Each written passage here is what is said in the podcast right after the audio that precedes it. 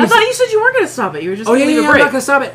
Leave a blank spot here. Welcome to Don't Drink the Tea. We are returning to the hot-spirited debate where we're talking about Agatha Christie's The Hollow slash Murder After Hours slash The Outraged Heart slash Charlotte's The Bane of Charlotte's Existence and hashtag Josh's Little Cuddle Buddy. Let's Close. talk. let's talk about it. A let's talk. Let's Should we have a debate topic? let's have a debate topic.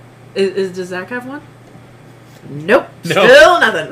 This one was on the news. He last said night. I've got ten, so I didn't figure I really needed to come up with one. No. This one was on the news last night, and I was like, "Well, they're debating it." You so why watching don't the we?" news? No, someone else was. I was in their house. Oh, okay. It was a party. Not really. One of those news parties. Yeah, we all got together and watched the news for 25 minutes, and I was like, "Well, that was depressing." Should parallel parking be required to get your driver's license, no matter where you live in the country? Yes. no. 95% of people polled said yes. 5% said no. So I guess you're in the minority there. Yes. She loves it. I love. Were being you even different. alive when they made parallel parking? Oh my gosh! Get your finger out of my face. But what about? I know that like we don't parallel park here, but like what because about we live in when the- we drive city. like three hours to a city, and we need to parallel park? You've forgotten how to do it. And no one ever gets to parallel park in the city because So what you pull you- up three spaces to get in, and So someone's already pulled up behind you and is blowing their horn. So what do you do if you get to the city and there's no parking? Do I don't go to the city. Yes. Bye. Well, I came, I tried. There's nothing. You're in New York City. Okay. I'm out. Now listen to me right now, okay? Just Listen to please me be right patient. now. Please be patient. Okay. You have been invited by Jason Momoa to have a sit-down ice cream meal. A whole meal? I prepared Sit, this. sit down ice cream meal. And he and he's like, all you have to do is meet me in New York City, and you already were like a little bit outside of New York City in the country. And he's like, you know, uh, and uh, just park on the street, walk in. Uh, parking is free after five. You get there, and there's a spot perfectly to fit a square car. No one's around. Do you parallel park or do you stand up, J Momoa? Wait, why is this? Why is this? I don't have a problem with parallel parking. I But you said you just leave. I said I would do it if there. I would leave if there was no parking, not if I had to No, parallel I. park. Well, yeah, yeah, but this is. You said there's a No, spot. I said there's no parking but parallel parking. That's when you said you just leave. I meant there's only a part on the street. no, So you will do it. I would parallel park. What yes. if Jason Momoa had a gun?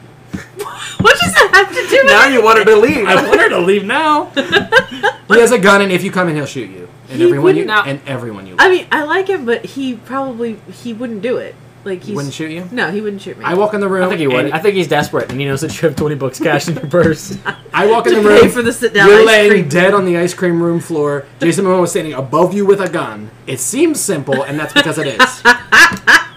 Because Jason Momoa shot you. Slander, we're gonna be sued. parallel parking comes in handy for me a lot, not because I parallel park, but because I have to slip into tricky situations on job sites all the time Ah. between trailers and other vehicles and stuff like And this is because Dumpster. Zak as is well a as getaway vehicle. parking trailers. I, uh, I I think it should be required, even though that we don't do it, because when I do have to parallel park, I'm and I'm horrible at it. You are. But I'm grateful that I got the training to be able to do it, to to be able to do it. and plus, someone, as mentioned last time, this isn't a brag, with a normal sized truck. Um, backing into places slash parallel parking is easier than pulling straight into places. I'm sorry, but that was an absolute brag. Not even a humble. normal Don't sized say truck. That was a. so we are back. We have returned to talk And I'm about- Zak. I'm Josh.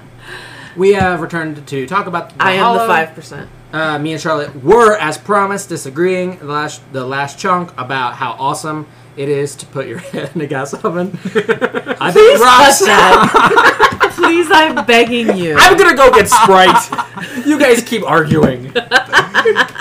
And uh, yeah, we're gonna continue. Oh. Nice try. I was rounding up. So you weren't alive when Kennedy was shot? By the time were you? By the time this episode comes out, I'll be 24. Okay. oh, that's true. But were you alive when the first Avatar came out? No, that came out in like 1992 or something. Yeah. You would. So you wouldn't even understand. No, like why are they blue in the first place? Did they get sick? I think it's a Smurf thing. Yeah, I think they all got Smurf disease, and then they turned blue, and then Elmer Fudd was there. He Was wasn't- it Gargamel? Sh- Schmargamel? Gar- Gargam. Gargamel? It's not Elmer Fudd. Gargamel? I think it's Gargamel. Does he wear robes? He does wear robes. I knew it. Thank you, What's Zak, with for Papa weighing in. Smurf, though? He seems weird. He has a beard. He's the oldest of them. Yeah, but he seems like he's, He's, a like creep. the father figure of the Smurfs. What? Who gets it? Who's in charge if he dies? Probably Dopey. They're gonna call him in. That's gonna be the, the six dwarves from this point on. Call him, call him Dopey. I'm getting Sprite. All right, yeah, let's talk about the ending okay. if we if we can handle it. Well, the ending is exactly well. Okay, so there's the ending and then the ending ending. So there's okay the solution. That's better. Yeah, yeah, yeah. I mean Some nice ice dropping into a cup. The- the, Wait for uh, it. the reveal of the or who the murderer The is. solution is that yes, Gerda Christow shot her husband with a different gun, Yeah. threw it away, and was holding the revolver, waiting for someone, just standing there, waiting for someone to come along and be like, "Oh, why are you holding that gun?" right. um, and yeah, and then the ending ending is dumber still. But anyway, That they get married. no, no, no, the ending ending. That she dies. Yes, Yeah. She tries to to okay, but we'll go into that. yeah. So, um, th- uh, obviously, one of Christie's Zak is. if you just drop all the ice into the cups, it'd be done a lot quicker. but I appreciate the subtlety. Spacing it out. Um, you can't end up cutting it out. no, I couldn't possibly. And I, I mean, I'm not going to cut anything out. Nothing's been said. There's been no mistakes. Nothing to regret. Oh, no. 9/11 joke?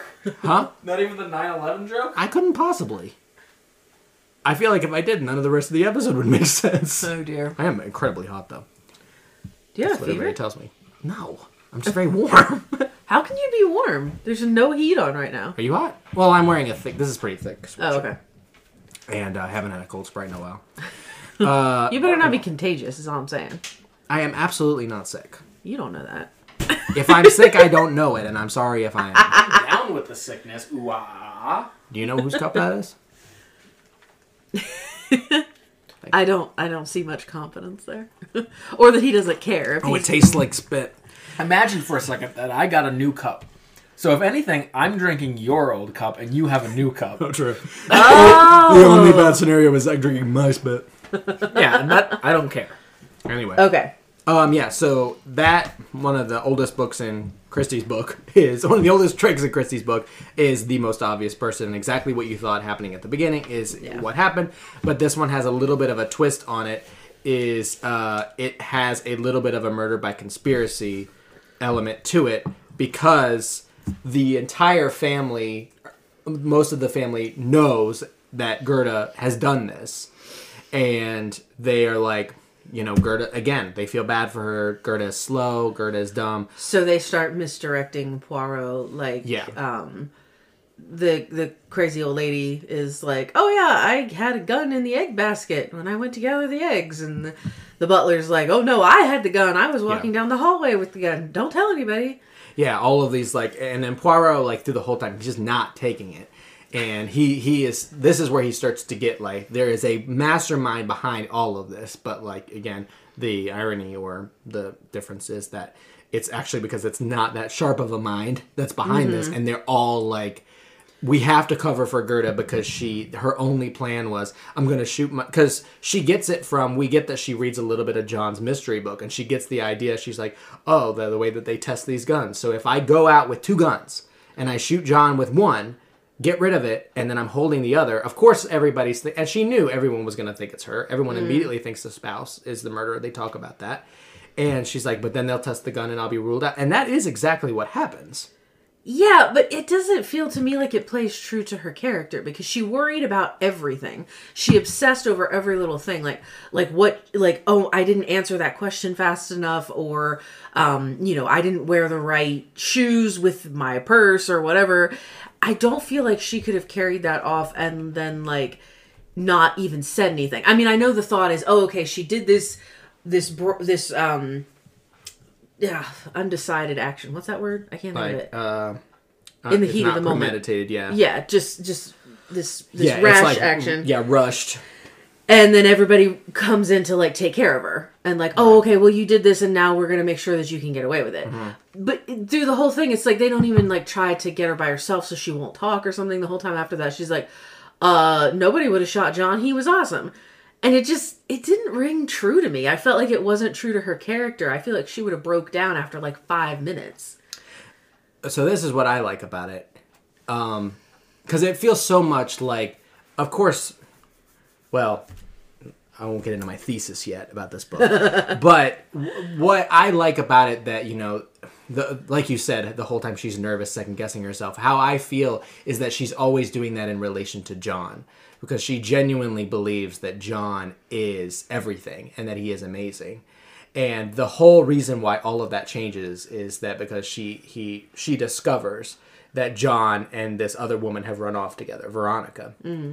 And she says that. And at that moment, and we get a little bit of that at the end where she was like, and then I realized that John actually wasn't any of the things that. Yeah, that it was all a lie. Is the breaking Yeah. point. And she was like, and I had to kill him because I was like, this is all a lie. Mm. She spent her entire life worshiping this man. She actually covered over every one of his sins. She didn't know about any of his misdeeds. And at that exact moment, she realized, I have wasted my life. I'm going to kill him. And it wasn't a good plan that she used, really, with it, even though it worked for a little bit.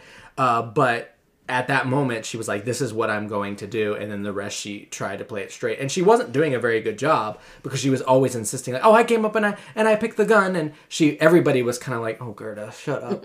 And she wasn't doing a good job because she was still being not that smart but that her entire character changed at that moment. That was her character development because her life only was had existed in connection to john up until that point. Mm. That's how I feel about the character. Um, because, you know, even after that point, and I kind of like this about the very ending ending, that Henrietta, even at the ending, does not believe that John was in the wrong.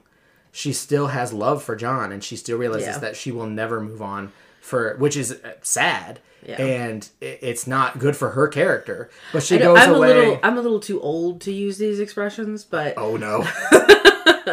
I would say that they, their relationship is totally toxic. Oh!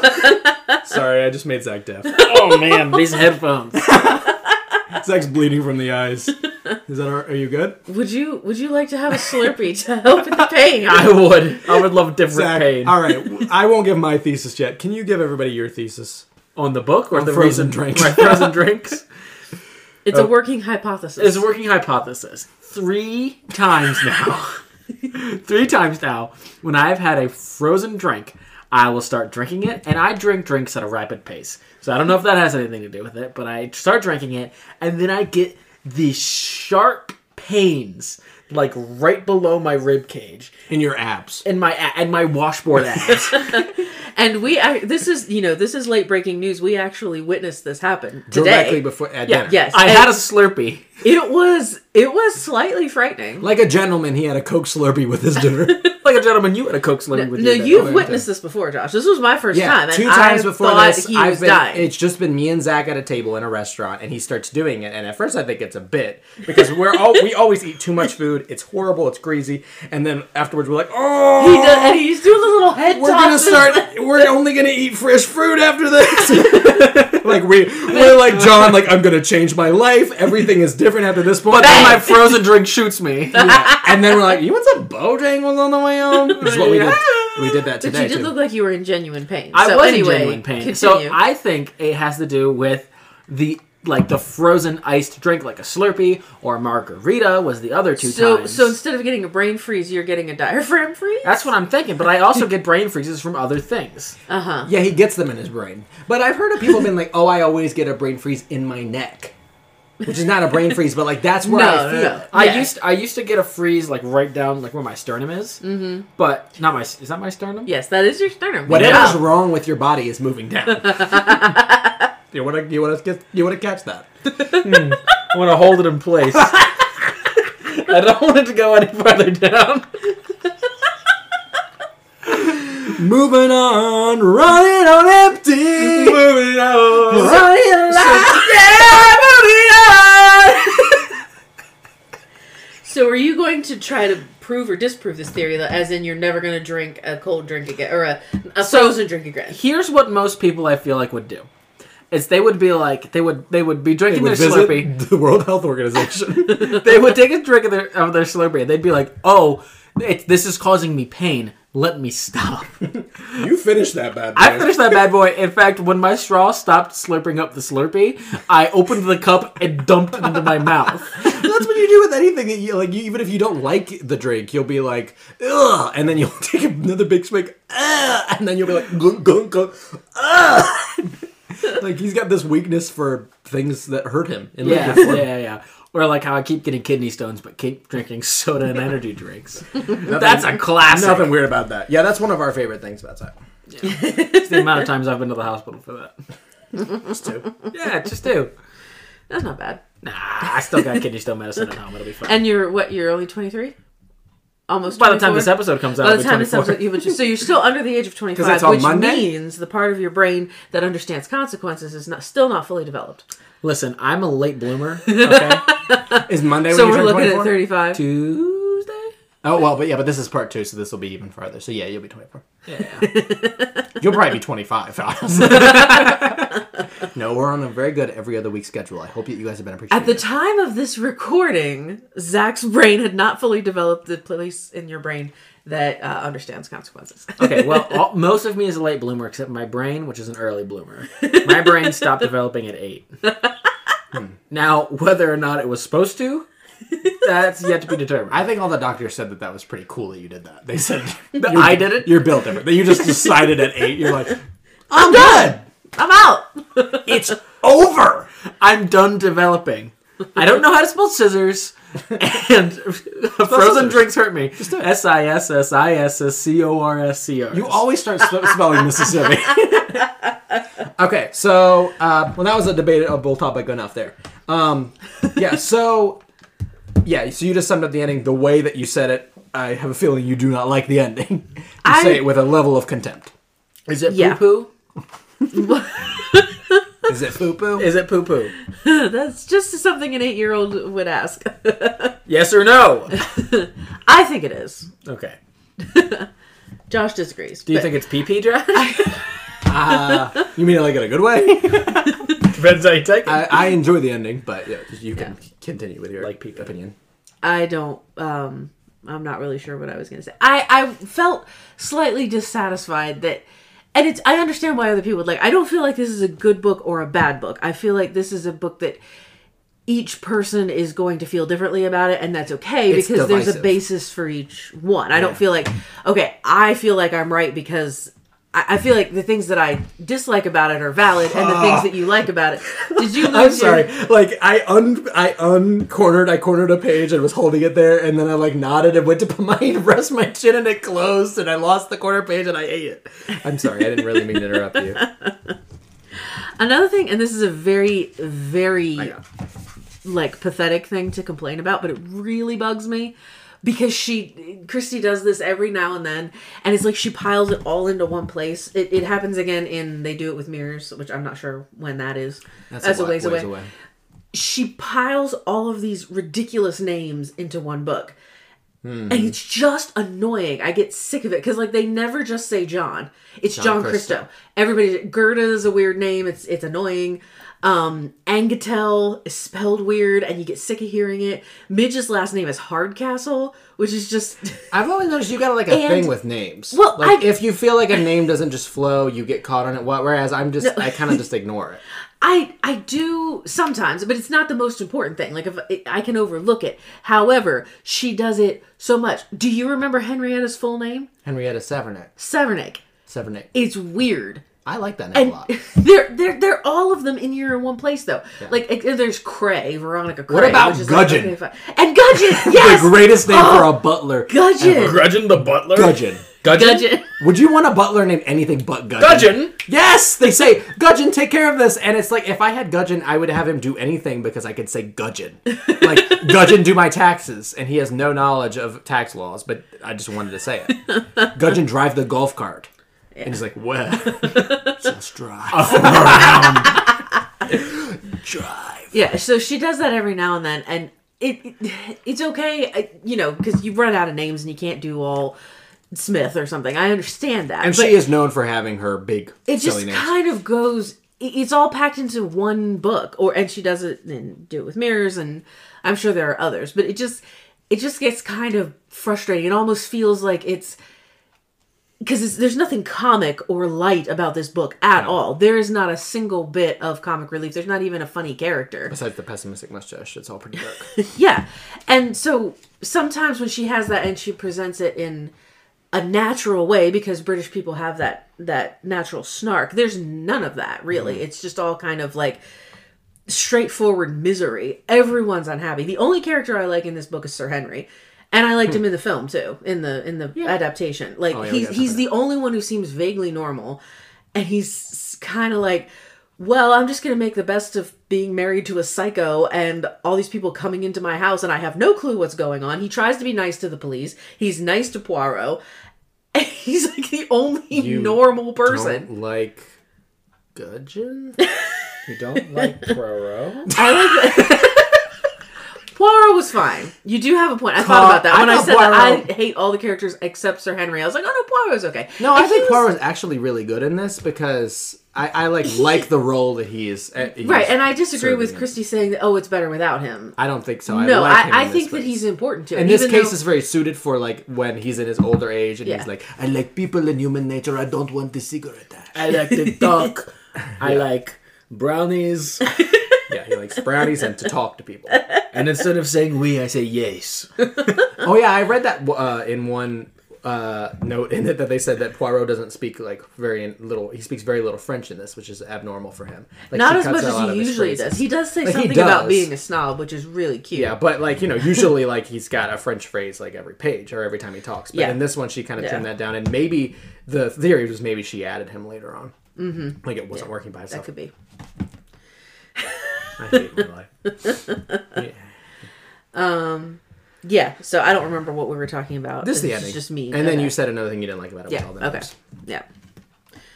And what is on the page that you're holding? Oh, something I underlined. So this is this is like what it always sticks with me about this ending. Obviously, we disagree. That was the whole point of how we've seen the debate thing.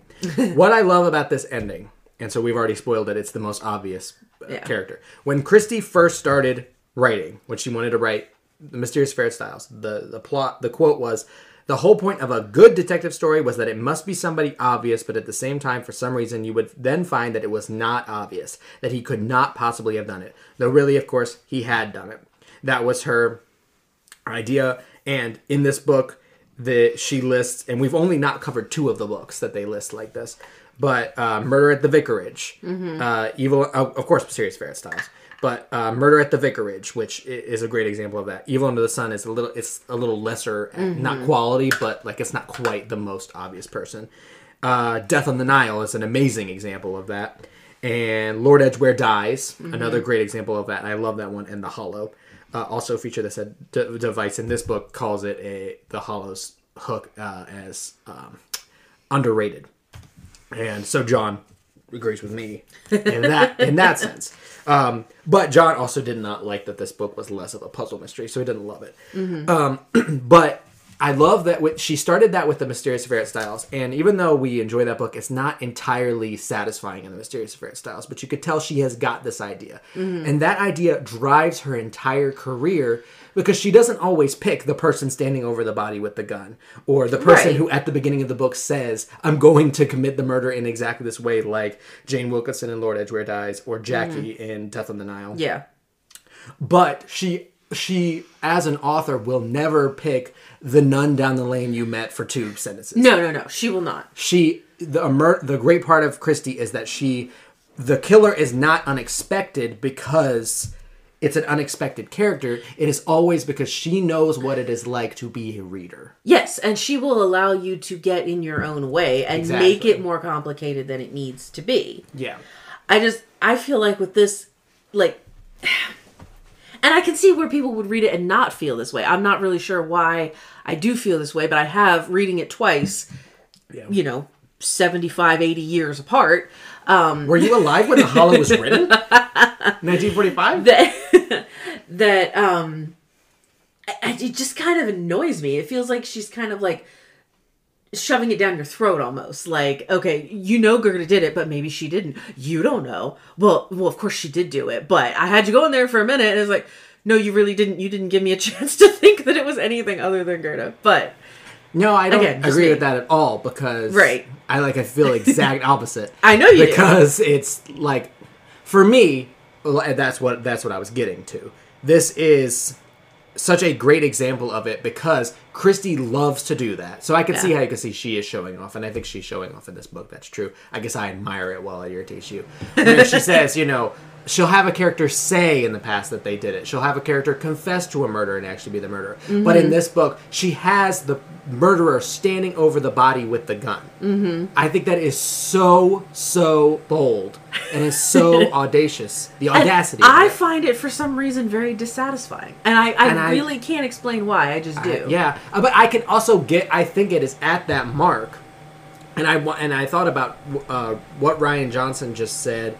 Uh, they had an interview with him and the editor of Glass Onion. Now, don't giggle at me. I'm not giggling. This is totally. Did I giggle?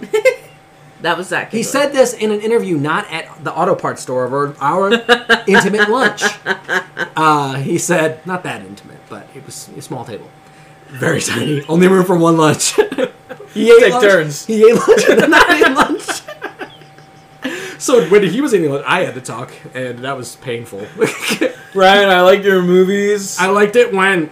Yeah, I liked it when. Sorry, I just drank a frozen drink. I liked it when Jedi. Uh, Can I get a carburetor?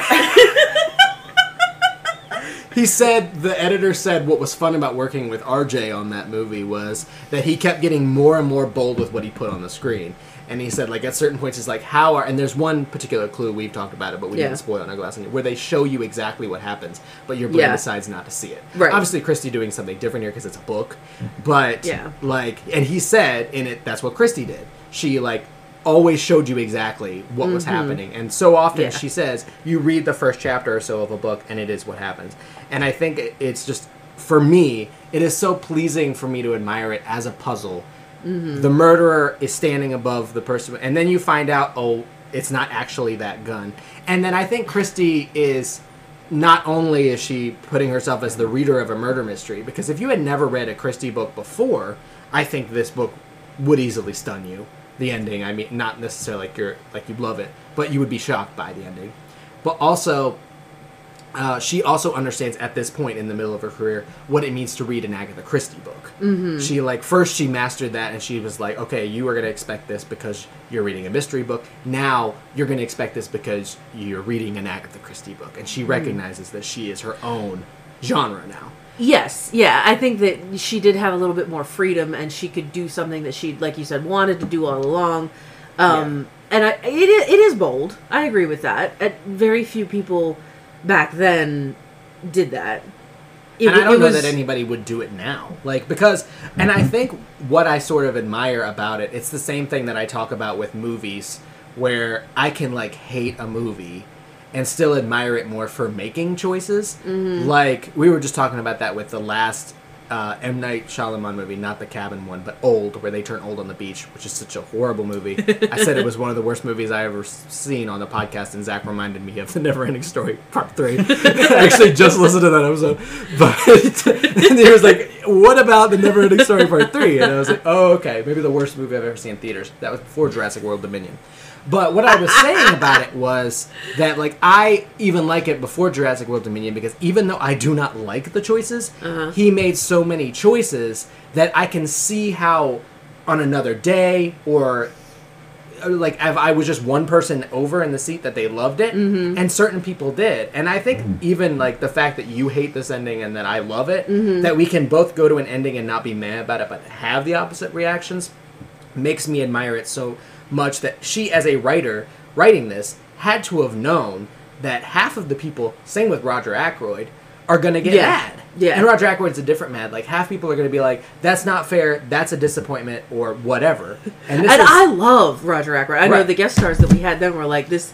They're like they I'm were really, really unhappy about Yeah. like this. Like, like I'm mad. and I feel like Which this I can understand be, is is yeah, but I loved that. Right. But it just it does come. That's a completely different book. Yeah, and it does come from just personal preferences. Just like you, like I love big casts of characters, and you like small casts of characters.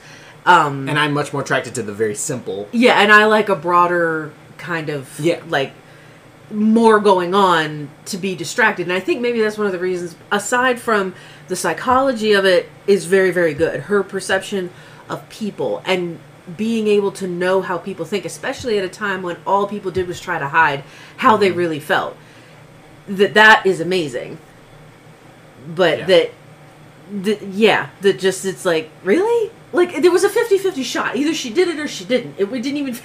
And that that's sounds dumb. so good. That sounds dumb because all Because all books a are that 50 way. 50. Was it her? Was But it not? because it you- is her. you- and you're angry, and I'm happy. Yes, because you look around the rest of the book and it's like, okay, there's nothing, and you know, And I'm Doc.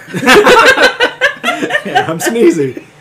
and you know, Henrietta just like no cap. is like always making. She's like, you know, you just don't understand me. I could never kill anyone, and I feel like, yes, absolutely, Hen- Henrietta would be psychologically able to have shot this guy that she talks and about that's how what much Poirot she keeps, loves. keeps going on. Like, yeah, you could. Yeah. Like, I know that you love him that much. And then at the end, she's like, "See, I told you I could never kill anybody. I'm going to go sculpt."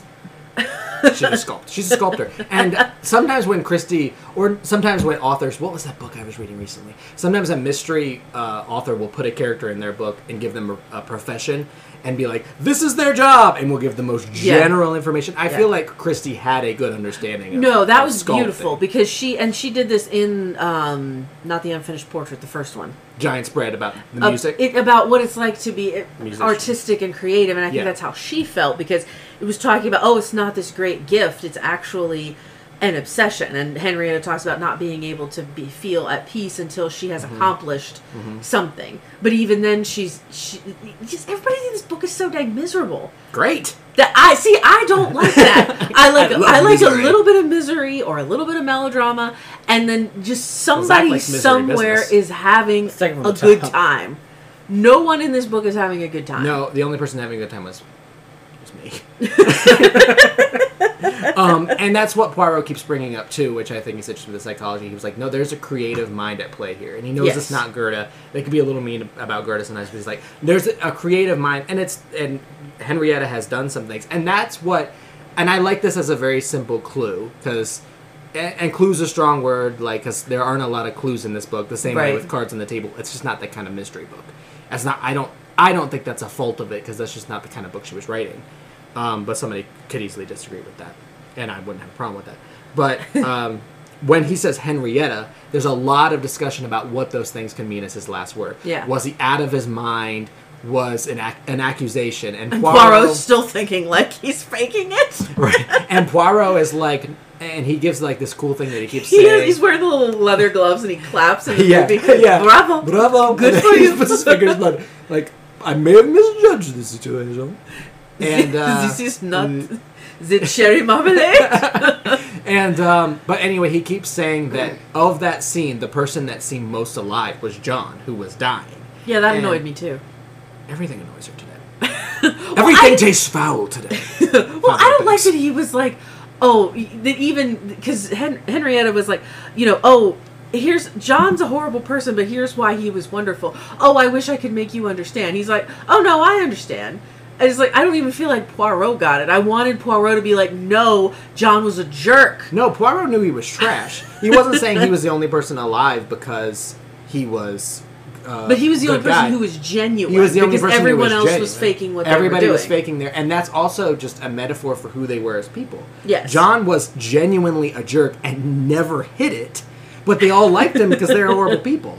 Yeah. And Poirot saw that in that scene, and then it's, I think it's a metaphor for the book. But Poirot realized this person's the only person who's really telling the truth. And the reason he said Henrietta was not an accusation. He was looking up at what just happened at have a huge mistake Gerda just made, and was like, And it was like Henrietta, help her, help Yeah. her. And Henrietta got it. She threw the gun into the pool. And Yeah, also, like, that. here, here's my question: Why did Gerda feel the need to stage the accident? Because Poirot wasn't in the in the film adaptation, in the BBC one, the David Suchet.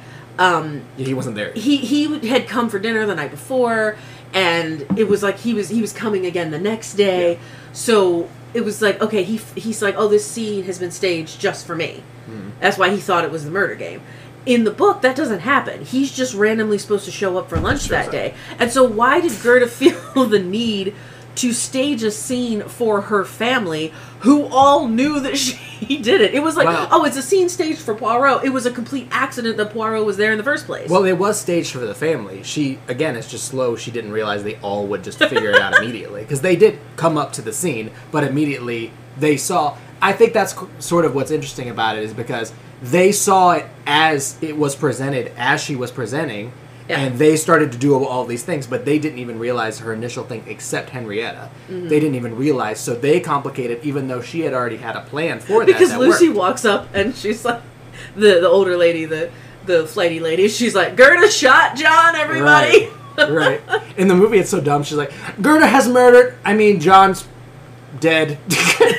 and it's Yeah, when are we going to talk about the movie? we'll talk about that directly after this. Okay. After a debate.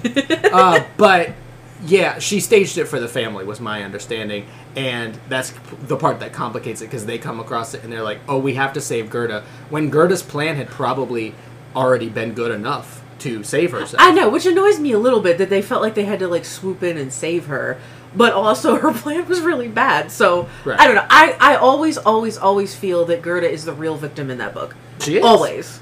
And that's how they Yes. that's how Christie's presenting it. I Yes. agree with that. Okay. I just think that's a good. No, I feel like she was making Henrietta the central character and that she wanted people to be sympathetic to Henrietta. And I have no sympathy for Henrietta. I do. She's she she was she's toxic.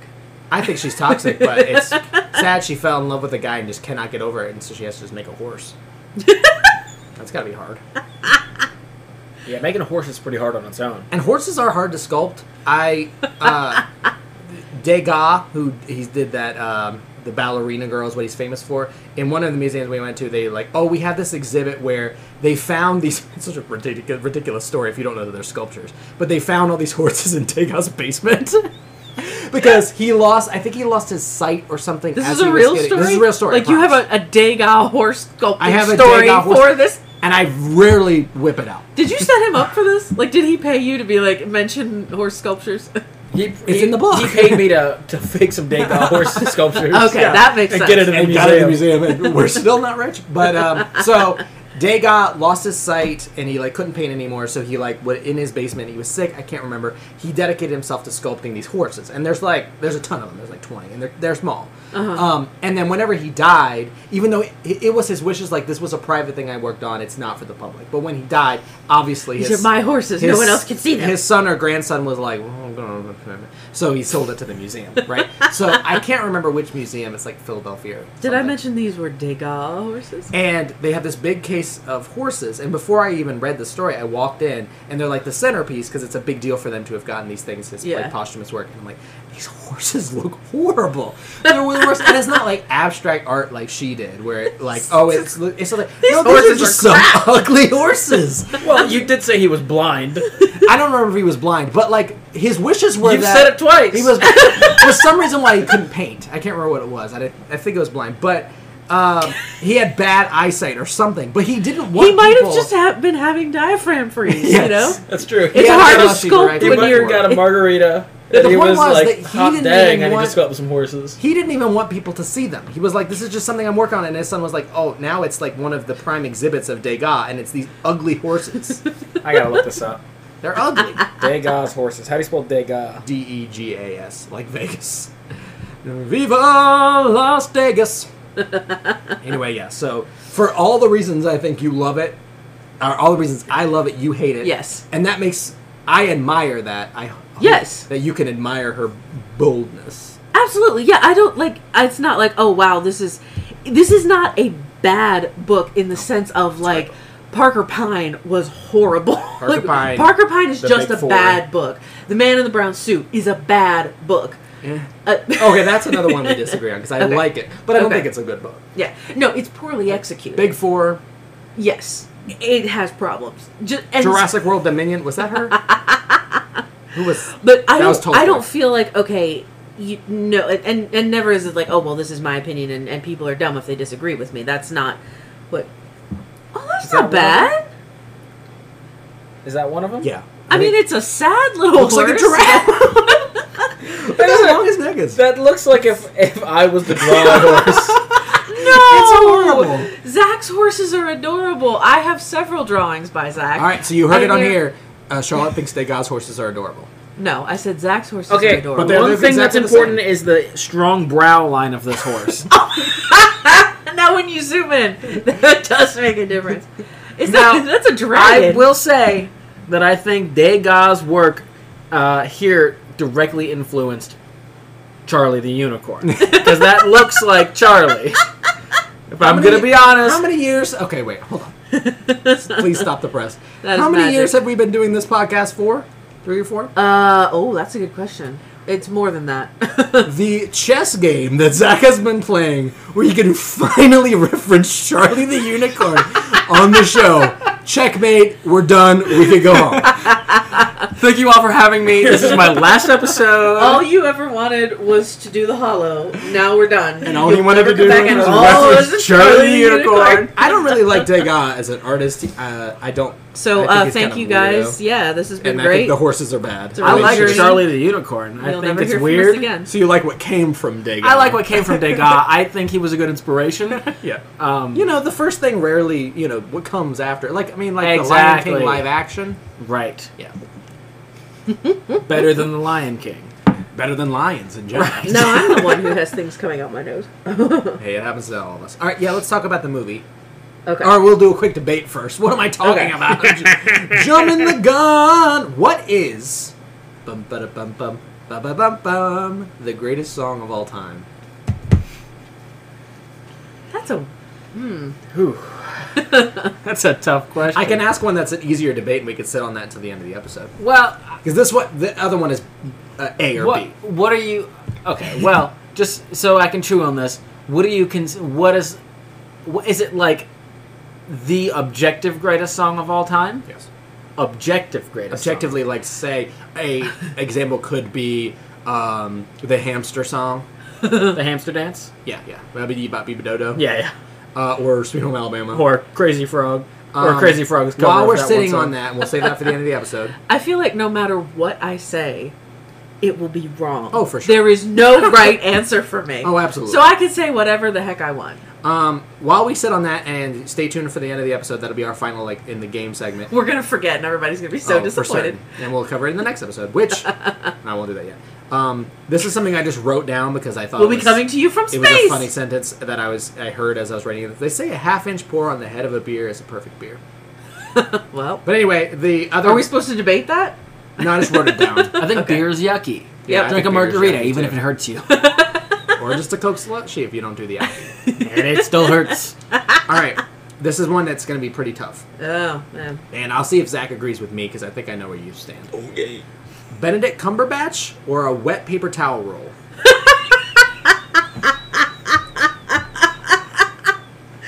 so I'm probably going to go with wet paper towel roll. So, again, I was so. I'm sorry. I was so primed for anything else but that. now it depends. Okay. If the There question, is a circumstance where you would pick Benedict Cumberbatch. if the question is, who would I rather play Doctor Strange? A wet paper towel roll. Yeah. If the question is, who would I rather receive a large check from? Ah. Benedict Cumberbatch. Well, it, it would be more along the first, like, who would you like better in some sort of media? Like, for instance, would you rather Benedict Cumberbatch or a wet paper towel roll voice Smaug? Schmaug. Wet paper, paper towel paper roll roll. because the slap would be heavy from a whole paper towel roll that is That's what I was gonna say. Did you mean just the core was wet, or do you mean an entire roll of paper towels are wet? I mean, I'm picturing the wet brown core. Right. Oh, I'm imagining the like you opened up a new thing of paper towels, Just and then you under sat it in a bucket, and you pulled it out, and you went, "What?" Uh, See, that's acceptable too, because I, because you know, you can interpret the. I guess paper towel roll you can versus roll with interpret paper Interpret. towels. Interpret. You can interpret if you want. Interpret You can up. interpret the uh, words any way you want, but I was picturing just the brown like tube on the inside, soaking wet and limp. Now that does change things. I would rather have the brown tube uh, play Khan in the Star Trek in Into the new Star Treks. That's fair. Okay. Uh, well, and we'll save greatest song of all time to the end. Uh, Charlotte, what do you think about Agatha Christie's Poirot episode season uh, nine, episode four, The Hollow? It was not. I watched it last night and fell asleep. It absolutely was. So you remember that it was season nine, episode four? yes. Okay. Okay. Either that or season ten, episode four. But I'm pretty sure it's season nine because it was the end of the season. It was because I was. Yes, it was. I remember because I was scrolling through the seasons and be like, is it season nine or is it season ten? It might Yeah. be listed differently on IMDb than it is on BritBox. That's Yeah, what I was that's basing it true. off of was Yeah. Guys, we can buy one of Degas' horses. How much is it? Okay, are we all agreeing that the podcast is going to go in threesies? Sure, and we'll use it from the, the And tons of ad money. and uh, yeah, Benedict Cumberbatch will chip in. Yeah. No. The horse is Eleven. only eighty-three thousand three hundred and seven dollars. Wow. cheaper than I expected. Yeah, that, that's a different horse, I mean, hey, but it says in stock. So, hey, That one's running away and is also very ill. well, it's called horse clearing an obstacle. and that obstacle is starvation, and he's not making it. The obstacle is Benedict Cumberbatch. yes. Wet paper towel roll. He's like the Olympics. He's got to jump through it. Just get stuck. The movie. The movie. What do you think? What do you think of the movie? yes. This is the only time it's been adapted. I had The Hollow as one of my contenders for the new movie, uh, Oh, but I don't think it really works because it's so internal. Yeah, that that was my first thought. Yeah. It was like why you cannot present the nuances, and so you No. end up with just like the surface crap, which makes it, rah, rah, rah, Like, I from my mouth. which makes it crappier. yeah. Like the only thing redeeming for this book for me was the internal uh, thought processes that you get, and you don't get any of that. You just get actually John isn't as hateable in this one. I didn't like John in it. He's not great, but he didn't like go overboard, and he wasn't like They probably thought that was abusive or a much. jerk. He was just kind of like, ugh, you know. Yeah. But he, you can't really present how awful he was without it being like, okay, no, this is not the BBC. We're gonna have to, yeah. Um, eh, I, I, I didn't like it. I liked Sir Henry, and of course Poirot did fine. Yeah, I'm not in love with that one either. Um, I think the Henrietta did, just comes off as like so because in the book it talks about her being sympathetic to Gerda and like she was motivated to try to help her yeah. um out of like the goodness of her heart because she didn't want anything bad to happen to her and she understood why she did what she did. And this it just she none of the like none of the softer qualities come across. Yeah, the only performance that I thought hit the nail on the head was actually Gerda.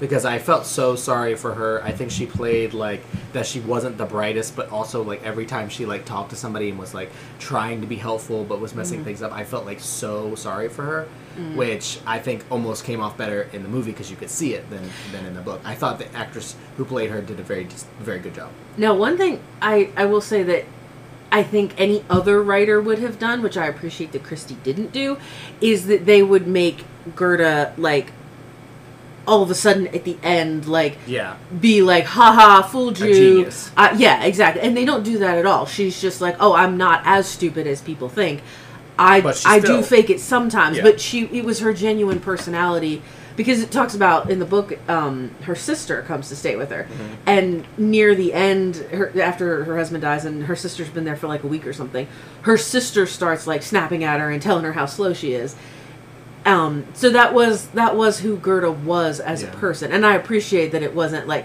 haha, big reveal, I'm actually No. so smart. That would have Um, that would have been really cheap. But Veronica Cray was horrible, the, the Oh, worst acting ever. I didn't think she was that She bad. was completely opposite of everything Christie said in the book. Like Hmm. Christie gave Veronica Cray the subtlety, even though she was like a complete and total Yeah, she was liar. campy She, it was they. She went out of her way to say, okay, she was not. She's like she was acting, but you couldn't really tell she was acting. In the movie, it was just like, "Hi, I'm Veronica, and my accent is all over the place." I think they were like, she's our comic relief. It, but it wasn't funny. It was obnoxious. And I thought Lady Angkatell was very annoying in it too. Oh, she. Which I know she- she's supposed to be in the book, but Yeah. she oversold it. Well, and she did it kind of like she kind of yo-yoed it, like it was kind of an Eddie Red, She yodeled a Redmayne thing. it was like one minute she Yodel she voice. nailed it. You let it woo. Why'd you put your hand on there? I needed to pinch my throat. It reminded me when I played. I had to play. I paused it, and I had to play back for Zak on Death Comes as the End, when we had the uh, Egyptian expert come on and talk to us. Go back, please, and listen to his interview. He makes the strangest noise. I wish I had the exact time, but it's it's right whenever he. I oh man, I can't remember, but he's he's trying to say uh, and it comes out as like the weirdest like little like hello like little yodel noise, and it was not intentional. And I just played it back and back and back and laughed so hard, and it just reminded me of that. But Oh, Yeah. our Egyptian expert. it was it was not a good episode, and I feel like uh, even without those flaws, it would be so hard to make this book into a good movie because they, I mean, they rush through the first hundred pages because it's just all inner monologues. Right. And that would be really hard to present. But like Yeah. Midge was supposed to be what did you say, like the character who was kind of normal. Yeah. And she only has like three lines through the whole thing. Yeah. And Edward was so boring you even forgot he was there, which I guess was kind of the point. Yeah. And like you said, they completely cut out David Right. and nobody missed him. It was there was no reason to have him in the picture, yeah. So here's where it's gonna get crazy. I have no I can't make any ratings on this. You're gonna have We can't we can't agree. But we both should rate it and then see what we can do. you can't give me none of this like, well, no, I can't do it because our opinion's different. No, we gotta do No. it. We I gotta both do it. Both give a rating and Next time on Don't Drink the Tea, you'll hear our exciting ranking of The Hollow, as well as many more spirited debates, and the biggest bombshell in Don't Drink the Tea history. It's too much work to do the slowdown effect.